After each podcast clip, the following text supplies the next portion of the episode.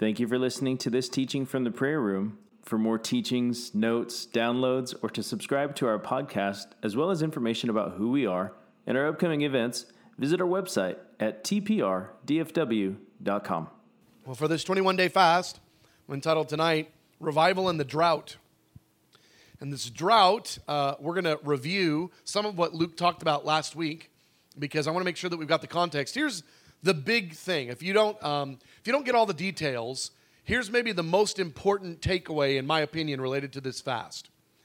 This is the most loudly announced fast from heaven that I have heard of.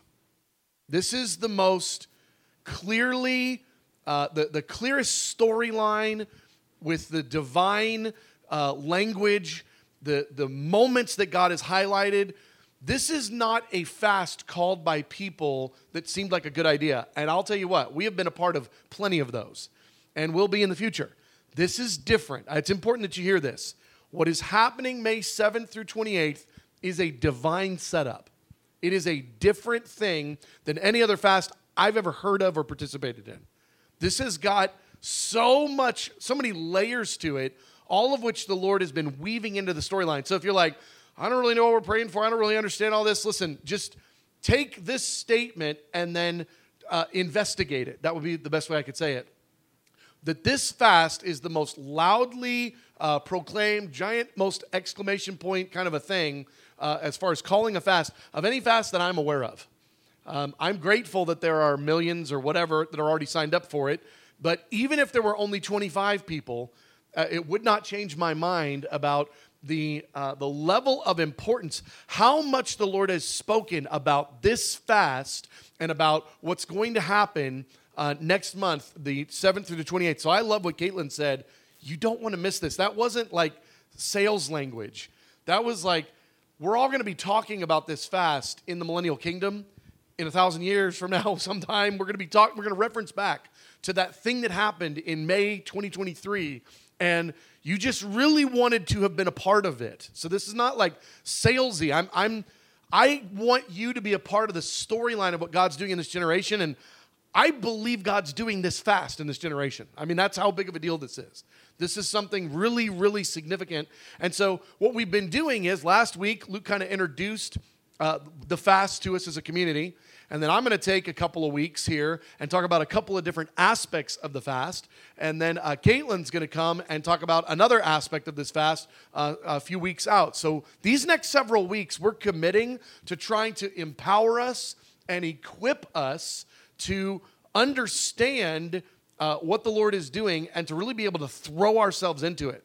I mean, this is the biggest ask we've ever asked as a ministry related to a, a fast. Like, try to fast for 21 days at some level and try to come to TPR every single one of those 21 days and try to be in the room for obnoxious numbers of hours. I mean, that's like a really big ask. So we're going to take the time to try and help supply the, the information uh, so that you can say yes to this and that, that you've even got it kind of rooted in you. So with that, I'm again doing a little review from last week, but some of you weren't here for it or uh, didn't uh, catch it online for those of you who are joining us that way. Um, the 21 day fast of 1983. So, uh, as a point of reference here, um, IHOP Kansas City, before it was even called IHOP, it was uh, a, a, local church in the Kansas City area led by Mike Bickle, who's the current founder of, of the ministry of IHOP KC. Uh, Mike was leading a, a community of young adults had maybe a church of, you know, several hundred people. And uh, he really felt stirred by the Lord to do something pretty crazy in a city that he was new to, uh, as far as a leading in a, in a pastoral sense. Uh, he felt like the Holy Spirit gave him specific instructions out of Daniel chapter 9 to call a 21 day fast for revival to break out uh, in their area and in the, in the church in America. He's like, well, that's a that's a cool idea, except when you get to the point of calling people. And so here's what he felt called to do. He felt stirred to actually call the region, to call pastors across the region for them to come and participate in this fast. And that's That's a bold move for a, you know, 27-year-old young man, you know, leading a little church in Kansas City to call the region to a 21-day fast. That was pretty audacious. So when he when he felt like the Lord was speaking this to him, it was strong enough that he was planning to do it even though he hadn't yet gotten confirmation. He asked the Lord, Lord, in your kindness, would you confirm that I'm actually supposed to do this because this is kind of like outside of my depth? Well, the next day, a man called him that had recently been introduced to their community as a prophetic voice. His name's Bob Jones. And Bob Jones calls Mike and says, uh, uh, Mike, um, I've got something for you. And, and, Bob and Mike says, No, Bob, I need to tell you something else. It's really important. And Bob says, I know I've already heard it. And and Bob goes, or Mike goes, No, no, no, you don't understand. This is like something really important. He said, Yeah, I understand. He said, The angel Gabriel revealed it, showed up in my room last night. I had an encounter. He appeared to me. The angel Gabriel did. Well, the angel Gabriel is the main face and focus, main character, if you will, of Daniel chapter 9. Okay? the angel Gabriel told Bob Jones, he said, Tell Mike, give him Daniel chapter 9, and he will know what to do. So now Mike is on the phone, blown away because he's never had an encounter like what he had the day before, where he's feeling like the Lord is instructing him to call a 21 day fast based out of Daniel chapter 9, the angel Gabriel. And here now, Bob is telling him that very thing that the angel Gabriel appeared to him. So Let's pretend that Bob just made it up. He made up the exact right thing from the exact right character from the exact right chapter in the Bible. I mean, it's, it's unbelievable. And it very much confirmed to Mike. Here was the reason that the Lord sent uh, the angel Gabriel to Bob Jones. The, uh, the important part about it was to confirm that this fast, that calling this fast was from God. So Mike's, Mike's on board. He says, okay, we're going to do it. So then Bob says, you know what though? You're going to need more than that. You're going to need more because this is going to be a really trying thing. Says, on the day, excuse me, you start the fast, May 7th. You've already got the date figured out. He goes, yeah. It says, on the day you start the fast, there's going to be a comet that is going to appear across the sky that has never been predicted by scientists. So it's not in the almanacs, it's not out there. They don't know that it's coming. And, and Mike goes, there, How would that even be possible?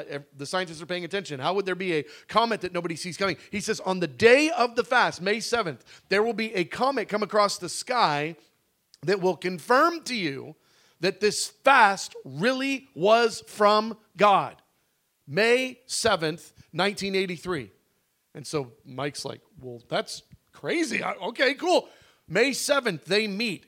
The comet comes across the sky. The newspaper reads, surprise, May surprise comet, uh, unpredicted by scientists. Where did this come from? That's sort of those sorts of articles.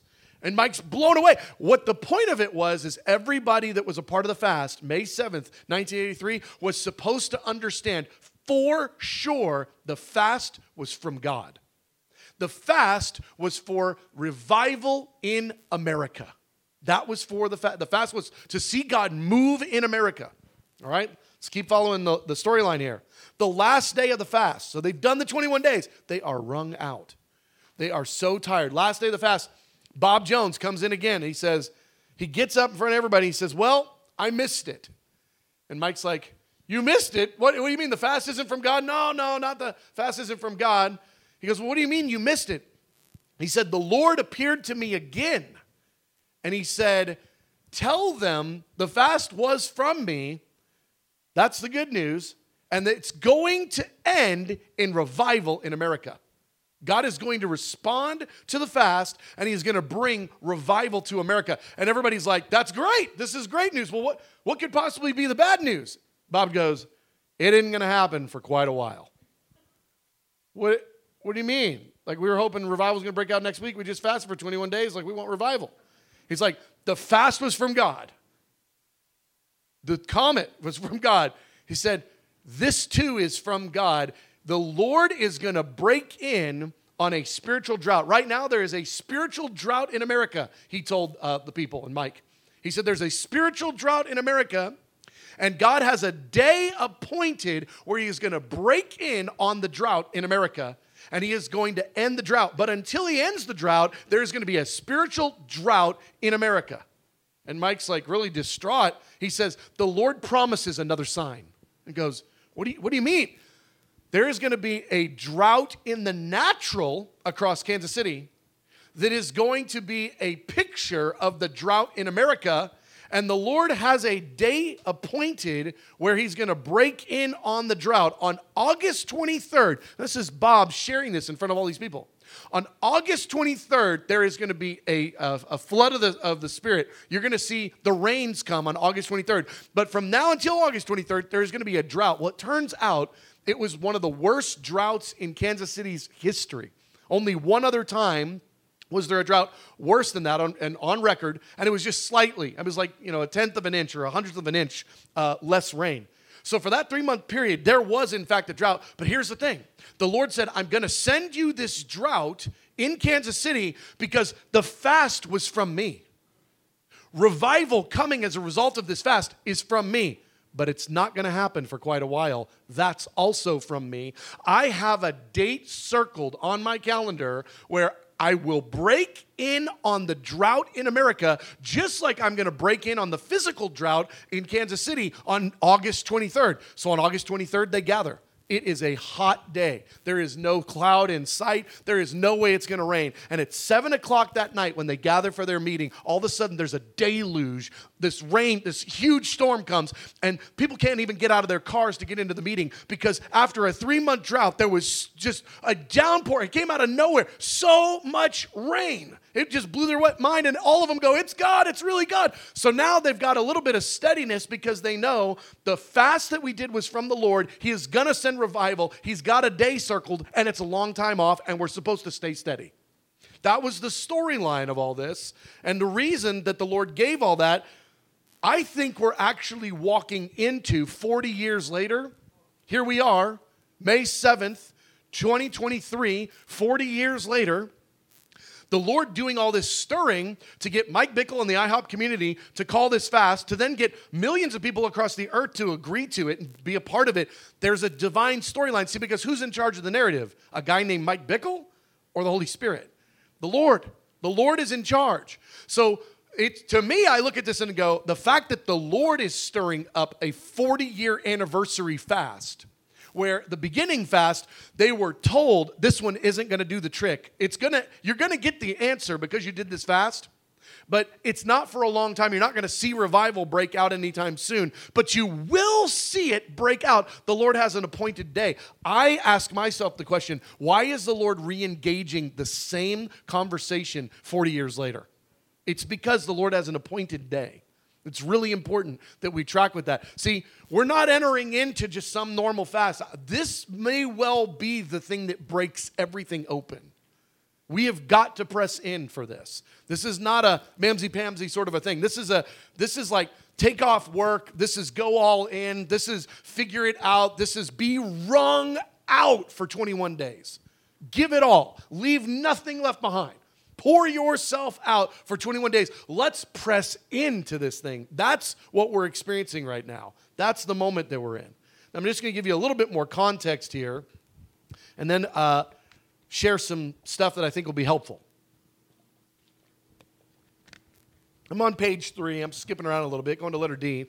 The leadership of IHOP Kansas City to the global prayer movement. Now, here's what happened 1983, the Lord was starting there was kind of this early starting of a global prayer movement across uh, the earth and of a national prayer movement that would be part of that global reality. Um, and all the different houses of prayer and praying churches and solemn assembly, all these different things that would be happening. There was something significant beginning in that church in Kansas City in 1983. Well, now their ministry is huge and it's got international influence it's got the global influence and there is a there's a whole movement of people of which we would definitely be part of that that have been part of this swirl part of this story that began let's call everything's got 20 beginnings but let's go ahead and call the beginning 1983 and even this fast that we're talking about 1983 being a significant starting point. Why does that matter There were many words, many promises. There was DNA. There was purpose. There was prophetic words that were given to that group of people that said yes in 1983 to the assignment of the fast. And they said yes in 1983 to the assignment of building a house of prayer. Well, that house of prayer has turned into a global prayer movement of which we are a part. The promises don't belong to IHOP Kansas City. They belong to everybody that's saying yes to the same thing that IHOP Kansas City said yes to. It's not just an IHOP Kansas City thing. The reason that there are millions of people buying into this fast is because there's millions of people that say, that's my story.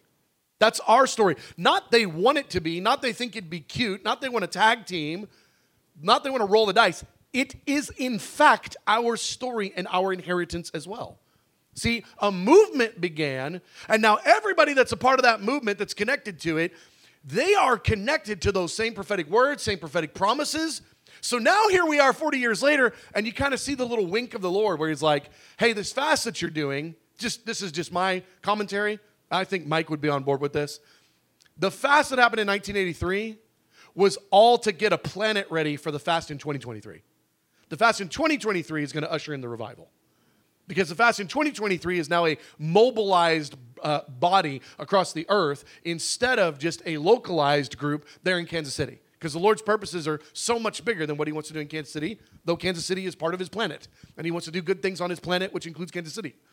So, this promise, this fast, we are now experiencing a next level, a next generation reality. It's now the inheritance of our fathers that have gone before us. I mean, just think about somebody that, that grows up poor, makes a, a you know a wealthy you know uh, inheritance for themselves, and then passes it off to their kids. Here we are 40 years later getting to walk into these promises, getting to experience this blessing and, and be a part of this in the storyline. This is a really remarkable opportunity.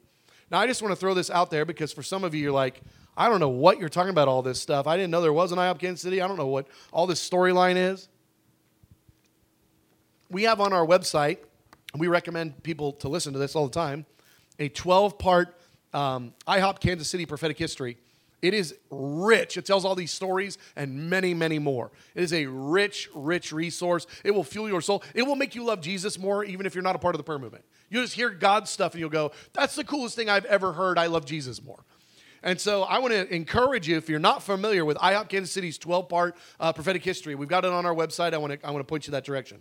Okay, let's now talk about some of the prophetic words that came into this movement that we just identified that we're part of at its conception. And now I want to go back just slightly, not to the fast in 1983, but to the setup of the fast in 1983. This Bob Jones uh, prophet, he came to Mike Bickle and uh, had a, first meeting with him. And during that meeting, he gave him many prophetic words about the future of their ministry and of their movement. And you just imagine meeting a person and them telling you, you're going to have a ministry and it's going to be a global movement. That is a really crazy, big, wild, and pride provoking statement. You, little person, you're going to be a global movement guy. You're going to start a global movement. That's just a really powerful, important, strange, and, and all sorts of dangerous thing to hear as a 27 year old. And that's what he told him. He said, Not only that, I'm going to tell you a ton of details about what this movement is going to do, what's going to market, what's going to happen with it. And I'm just giving you some of the words that were given that very first day that are specific to the revival thread, okay? To the things that the Lord spoke on day one related to revival that are all part of this revival that we're believing for. So I'm just going to go through these. Words about the revival to come, a full manifestation of the gifts of the Holy Spirit. Letter A then that first meeting, the Lord used Bob Jones to tell Mike, when this thing breaks out, when revival is, you know, uh, at its kind of its fullest or whatever, there's going to be a full manifestation of the gifts of the Spirit. Think John 14, 12, greater works than these you will do because I'm going to the Father. A full manifestation of the gifts of the Holy Spirit. I appreciate the little bit that we get to see in this hour related to the manifestation of the gifts of the Spirit. But we are like a million miles away from the fullness of what we read about in you know the book of acts what we read about in uh, in 1 corinthians 12 13 and 14 i mean what we read about in a lot of different places a full manifestation of the gifts of the spirit. That's part of what we're believing for in this coming revival. So as you're in this room for the 21 days praying oh god bring revival i mean you could pray on the mic or whatever you want in your heart Lord, bring a full manifestation of the gifts of the Spirit, just in agreement with what you've already spoken about where this is going. Part B, power beyond the book of Acts. That is a unbelievable promise. But you just have to put that into perspective. When Jesus came and launched the church and the book of Acts began, that was the beginning of a story. The most important story ever. The most important story ever told the story of Jesus and his purpose and his church and his bride. But that was the beginning of the story. Well, now we're nearing the end of the story.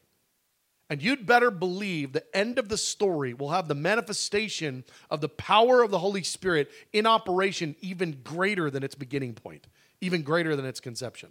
So, part of what we're believing for in this revival is things would begin to happen in the church that would start to look very Acts ish and more that we would start to see those things in manifestation. Very first day Bob Jones met Mike Bickle, he told him the craziest thing. He said, Revival will come on the heels of Roe versus Wade being overturned. Holy moly. That was a bold thing to say because it sure didn't look like that was ever going to happen. 1983, 1982, it, didn't look like that was going to ever happen. We just watched that happen. But I've been hearing that for years and years and years. This is not like somebody just said this after Roe versus Wade. We've been talking about this for years. This is part of the prophetic destiny and the DNA of the movement that we're a part of, of which this fast, we are coming to a head here. We are believing big things this fast coming up.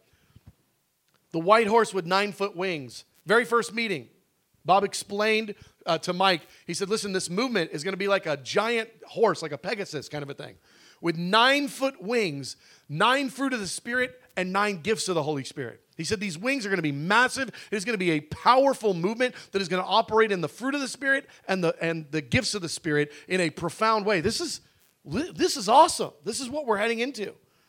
Skipping down, according to the Luke 5 miraculous catch of fish, in that very first meeting, uh, Bob told Mike, he said, Listen, it's going to look like it's never going to happen. And then suddenly, you're going to be doing the same stuff you were doing. The same things you've already, already always been doing, the same faithfulness, the same thing. And all of a sudden, out of nowhere, you're going to see the revival break out. It's going to be like Luke chapter 5 and the miraculous catch of fish. I just want to read it real quick. Luke 5, 3 through 6. He got into one of the boats, one belonging to Simon, and he asked him to put out a little further from shore. He sat down and he taught the people from the boat. When he finished speaking, he said to Simon, Put into deep water and let down the nets for a catch. Simon answered, Master, we've worked hard all night and haven't caught anything. We have been doing what we're supposed to do. We are fishermen. We have been doing the fisherman thing every day. We, been, we know how to do the fisherman thing. We've been doing it. He said, But you know what? Because you say so, I will do it. I, because you say so, I'll let down the nets. When they had done so, they caught such a large number of fish that their nets began to break. Unbelievable. I just think about the monotony of the prayer movement over the course of the last decade. We've just been doing what we're supposed to do. We show up and we do prayer meetings, and we pray the same prayers over and over again, and, and we try to talk ourselves into coming back again tomorrow. And we've been doing it again and again. We've been praying for revival. We've been contending, and it just seems like there's just no fish to be caught in that pond. And all of a sudden, the Lord is going to speak and we're going to let down for a miraculous catch of fish. We're going to see things transition, go from no revival to revival in a second. That's the word of the Lord. The Lord told Mike that the very first day that Bob and uh, Mike met. Another word, there's not a prayer meeting in town where a young man can find deliverance, was another word related to uh, this, or the very first time that uh, Bob met Mike. And Bob told him, he said, A time is coming where people will come to your prayer rooms or your prayer room and, and the movement that's a part of this. He said they'll come to your prayer room because they want to receive deliverance and no one will pray for them. They'll just walk in the room and the presence of God will deliver them from their demons. He said, There will be such power resting on this movement. You guys will be experiencing a move of the Holy Spirit in a profound way on the regular to where people will be coming because they heard there's a fire. I mean, they will, they will come because they want the anointing, because they want to be touched. He said, That's where this thing is going. All right, well, let me get some practical and Bible stuff. God's consistent prescription for revival. I'm so grateful for this. Now, the part about it that I, I'm pained by, and you all are in that same ache, I'm sure, is a lot of times I feel a little bit like Mike Bickle when Bob Jones get up, gets up at the last day of the fast and he says, God's going to bring revival. And everybody's excited. He says, It's just not going to happen for a long time. And you just need to keep doing what you're doing. The Word of God, this is the part that excites me, the Word of God guarantees revival. It guarantees it. It is absolutely 100% guaranteed with a prescription. If you want revival, do this, and God says you'll have it. The problem is, no one wants to do what the prescription is. And so we don't have revival. No one wants to do the prescription because the prescription is, in fact, very, very costly. But it's not confusing, it's extremely simple, and it's a promise. It's not a maybe. I mean, it's like if you do it and you keep doing it and you press in, God will bring the revival. So that's the good news is that there's a prescription in the word about how this will uh, go. Now, we there's a lot of variables that we don't have answers to, but we actually do know the prescription and it's a promise in the Bible. So let's look at it. First of all, I want to look at Psalm 85, 4 through 7. If anybody's been around here for a while, you're probably tired of hearing me pray and uh, read and pray this verse over and over again. But this is a promise in the book of Psalms. It says, Restore us, put away your displeasure toward us. Will you not revive us again that your people may rejoice in you? Show us your unfailing love, Lord, and grant us your salvation. You've got to ask the question why was this prayer, because it's a prayer, it's a song, but it's a prayer. Why was this prayer recorded in the Bible? Why is this in the Bible? Oh, so we could just feel sad like, you know, the psalmist was sad. No. It's so we could get theology about what we can expect if we will cry out and ask God for a move. And it specifically says, revive us, revive the hearts. Then it says, uh, uh, show us your unfailing love, O Lord, putting it back on the Lord. Lord, we need you to show us your unfailing love in this reviving our hearts thing. We need you to do it. It needs to be of your working. We'll cry out for it. We need you to show us your unfailing love. And also, Lord, grant salvation all over the place. We need a revived heart for those that know the Lord, and we need salvation for those that don't. And we need you to grant it, God. We need you to do this. This is Bible language giving us an invitation to contend for revival. Look what else. This is Hosea 12, uh, 10 12. Sow for yourself, or sow righteousness for yourselves, reap the fruit of unfailing love, and break up your unplowed ground, for it is time to seek the Lord until he comes and showers righteousness on you. Okay, what's going on here? This is the prophet Hosea. He's describing this same thought process, seeking the Lord until he comes and he brings the answer to prayer. Specifically, this showers righteousness on a community, showers righteousness on a nation, brings revival. Okay? This is Hosea giving us one more piece of information, the Holy Spirit inspiring the prophet Hosea to tell us how this works. It's really important that we understand this. The first part I wanted to, to mention was we need to realize God's willingness. He is willing to send revival, it was his idea, not ours. The second, we need to seek him until he does it. It is time to seek him until he comes and he does it. It is time to seek him. Listen, the prescription is really simple. It's just hard on the nerves. It's hard on the flesh because we don't like to wait for anything. And we really don't like the concept of give a bunch of effort and it not show an immediate return. What if it's give a bunch of effort, give a bunch of effort, give a bunch of effort because we're sowing into a bowl in heaven? And when the bowl is full, then the bowl tips, and the bowl won't tip until the bowl is full. It's really how it works. Seek the Lord. It is time to break up the unplowed ground. It is time to seek the Lord in this concept of pressing in for a while. It is time to do that until it happens. United together in a solemn assembly, Zephaniah 2 1 through 3. Look at this. Gather together. Gather yourselves together. The concept of us praying alone for revival is insufficient. We have to gather together. There is part of the prescription requires us coming together. And just as a, a little side point, part of the reason for that is it's mightily inconvenient. It is so much easier to pray at home with no accountability and with all the distractions and to not have to drive to the place and then have to put up with people music's too loud there's too, peop- too many people in the room there's too few people in the room uh, somebody prayed weird i don't like it when they do that all the human dynamics and the lord says you're a family deal with it, gather together, get in a room, and deal with your crud. Gather together. It is not a negotiable point, it is a non negotiable. You must gather together. If you want revival, you have to seek it together. It will not come by individuals pursuing God alone. He says you must gather together. Before the decree takes effect and the day passes like wind blown, uh, wind blown chaff, before the Lord's fierce anger comes, before the day of the Lord's wrath. Seek the Lord, all you humble of the land. See, that's interesting. Who is the prescription to? To the lost? To the half hearted? No, the prescription is to the people that are already going for it. He says, You humble of the land, seek the Lord, you humble of the land. Those who have an ear to hear, this is what you're supposed to hear. Seek the Lord, you humble of the land. Do what he commands. Seek righteousness, seek humility, and perhaps you'll be sheltered on the day of the Lord's anger. The Lord is willing to change his mind about things. How about let's let's not even talk about judgment or not judgment. We definitely believe in those things. Let's just talk about revival, not revival. Did you know the Lord is willing to change his mind if the if the humble of the land would seek him and would press in? He's willing to change his mind.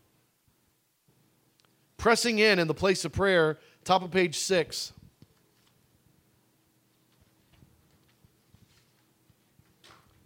We need to see the signs all around us and then we need to respond. Look at Isaiah 22 verse 12 and 14 or through 14.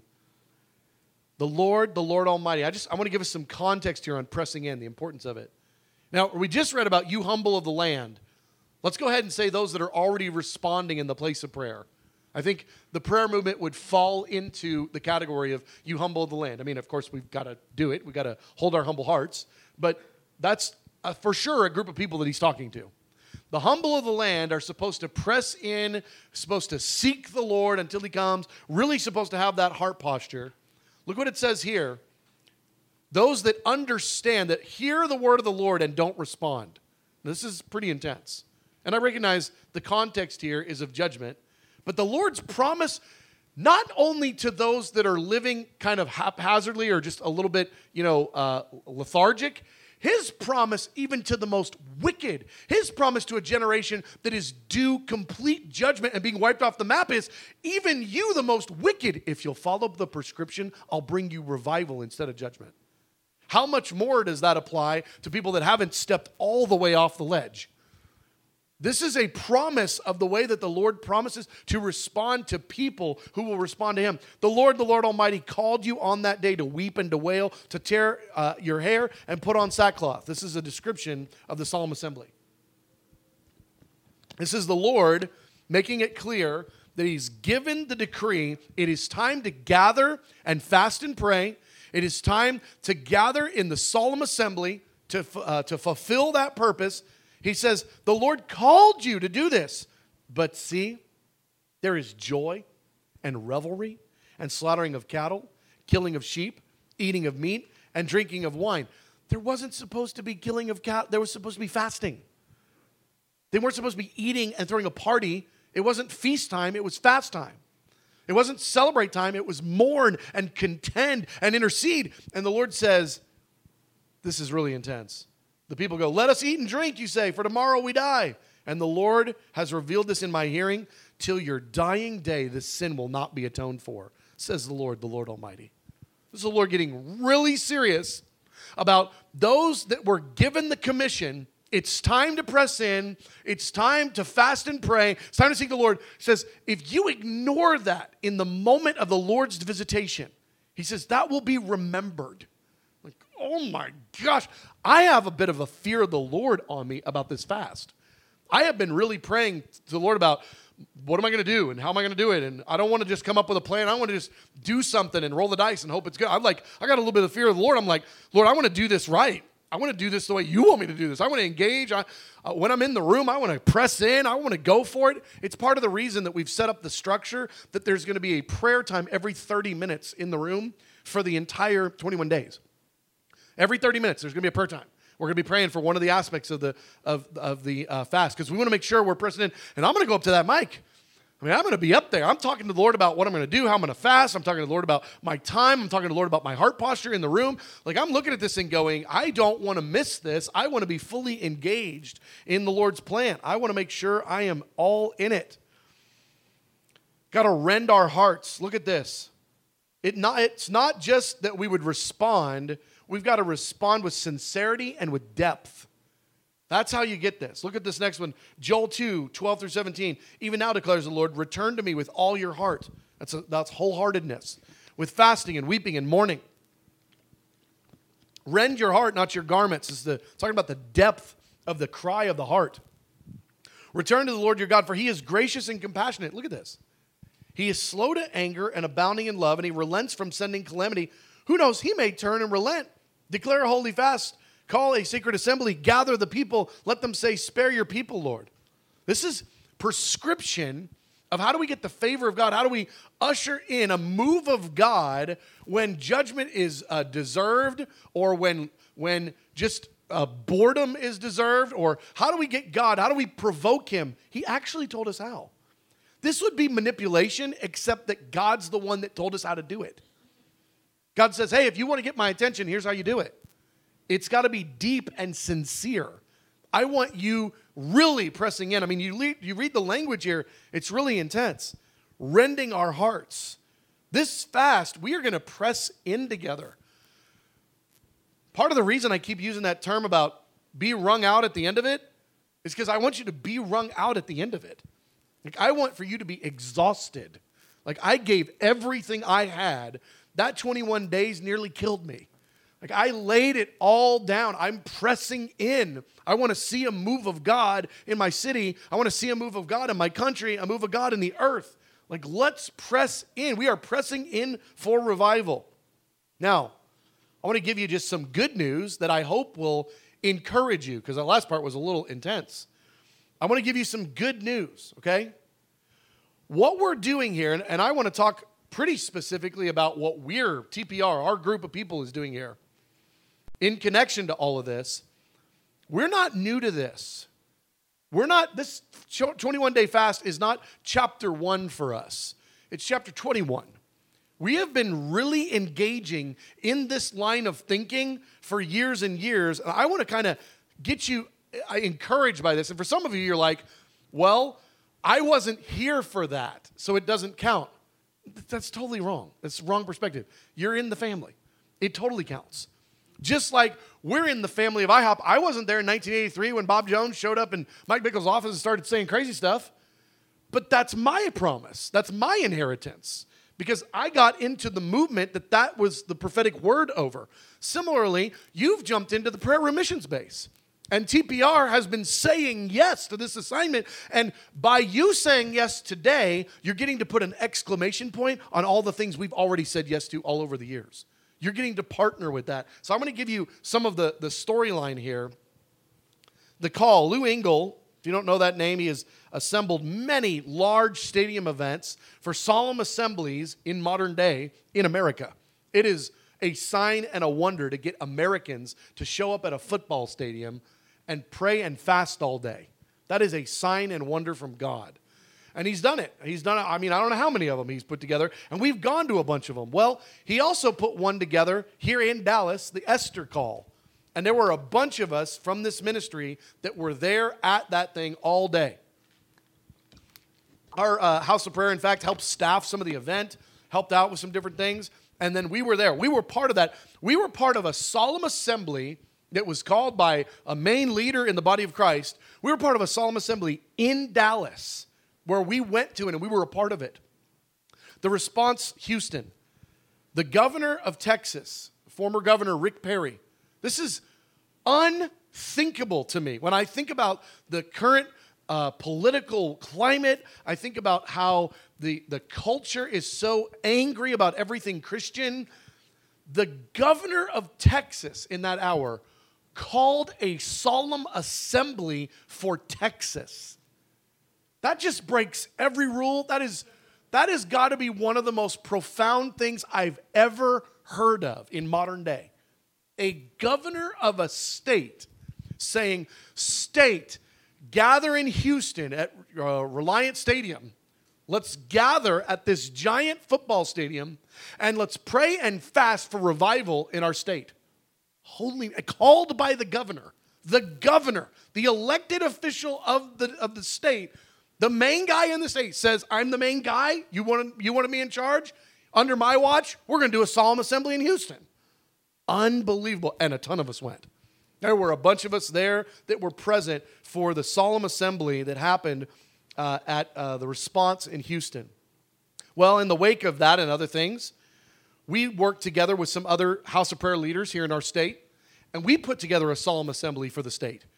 It wasn't as well attended, for sure, but we put together as best as we could. We got we rallied our relational efforts. We got other main leaders in the prayer movement in the state of Texas, and we called a statewide solemn assembly that we called Assemble Texas back in 2015, and we held it here in Arlington, and we did a whole day of prayer and fasting as a solemn assembly, asking God to break in, to bring revival, to, to give our nation a move, to, to move in our city, to move in, uh, in um, uh, America.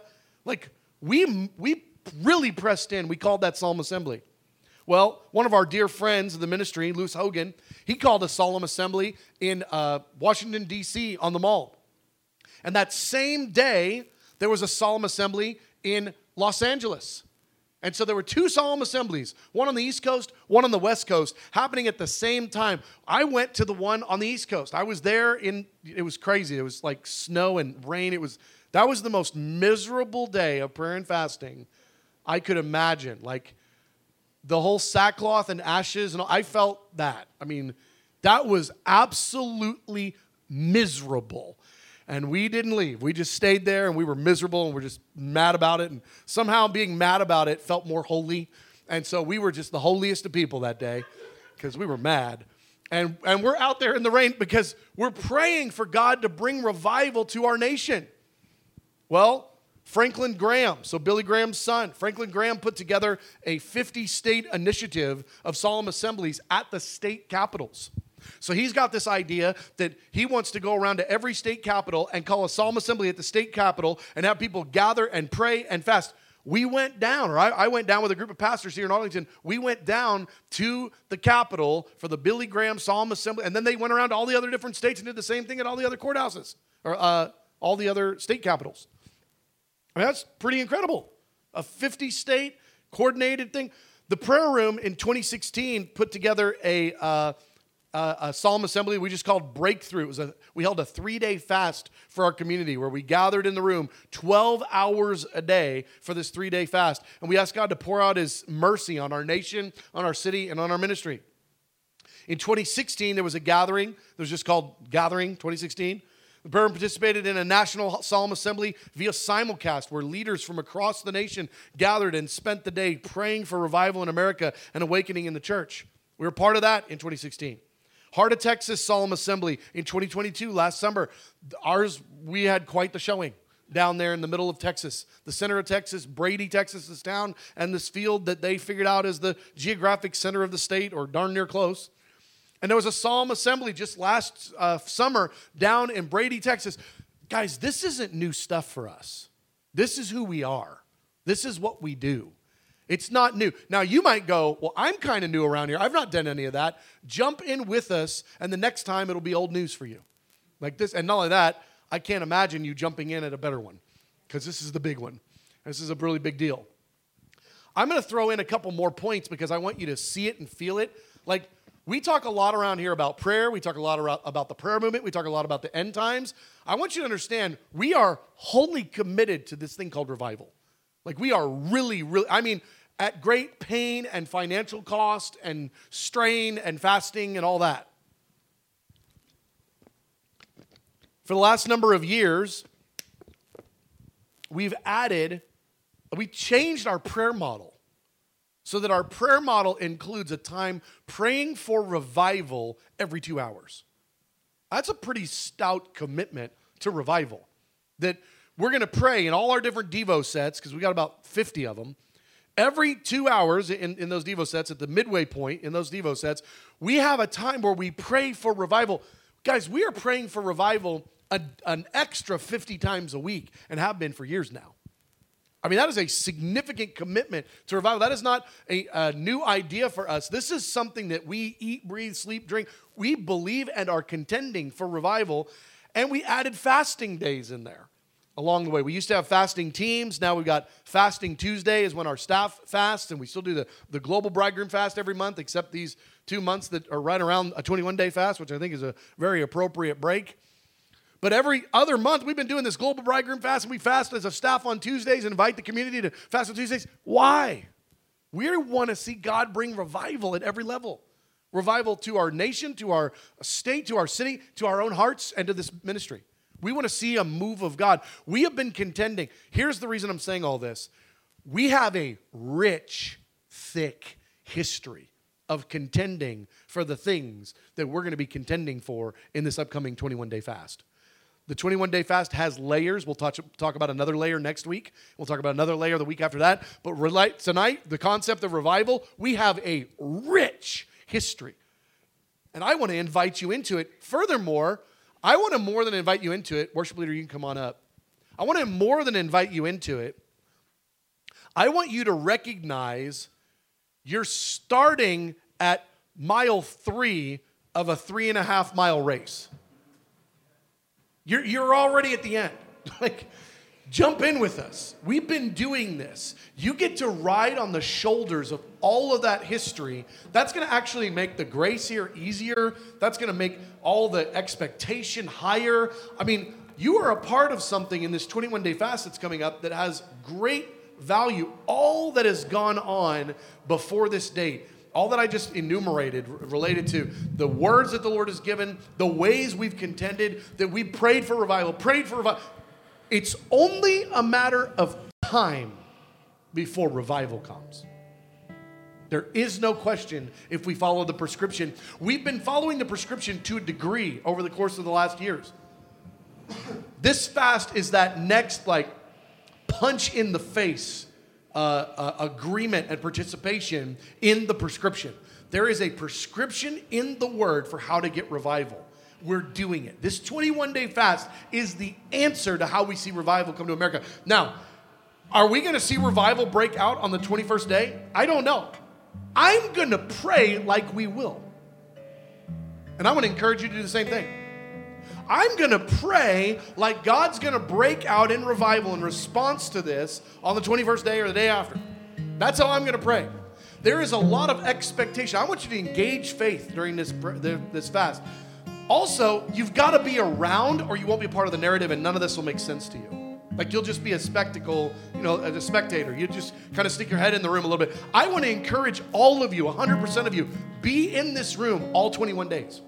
Everybody, all 21 days, as many hours as you can pull off. You're like, I can only do three hours. Great, do three hours. I can only do this. I can do that. Great, great. But don't not do it. And when you're in this room, let's contend. Let's pray and let's ask God to bring about a revival. Who knows? The Lord may relent and leave behind a blessing. You just don't know when the time is and the degree is. You just don't know when that bowl in heaven gets filled up. let's contend like crazy with our group here to fill up that bowl in as much as we finally can. Let's believe this fast. Here's, here's my invitation to you. You've heard the storyline 1983, 21 day fast. We heard all the different fasts and, and solemn assemblies that have happened over the years, heard all the revival prayers that we've been praying. Let's do this. Let's believe, let's press in like this 21 day fast is the final push. Let's contend, let's push, let's press into this 21 day fast like it's the final thing that heaven's been waiting for, that everything's been set up for, that there's an appointed day when God will break in on the drought in America. Let's contend, let's press like this 21 day fast is that final push. And at the end, we're going to see revival. That's the heart that we want to have as we go into this. This concludes this teaching from the prayer room. For more resources, please visit our website at tprdfw.com. Thank you.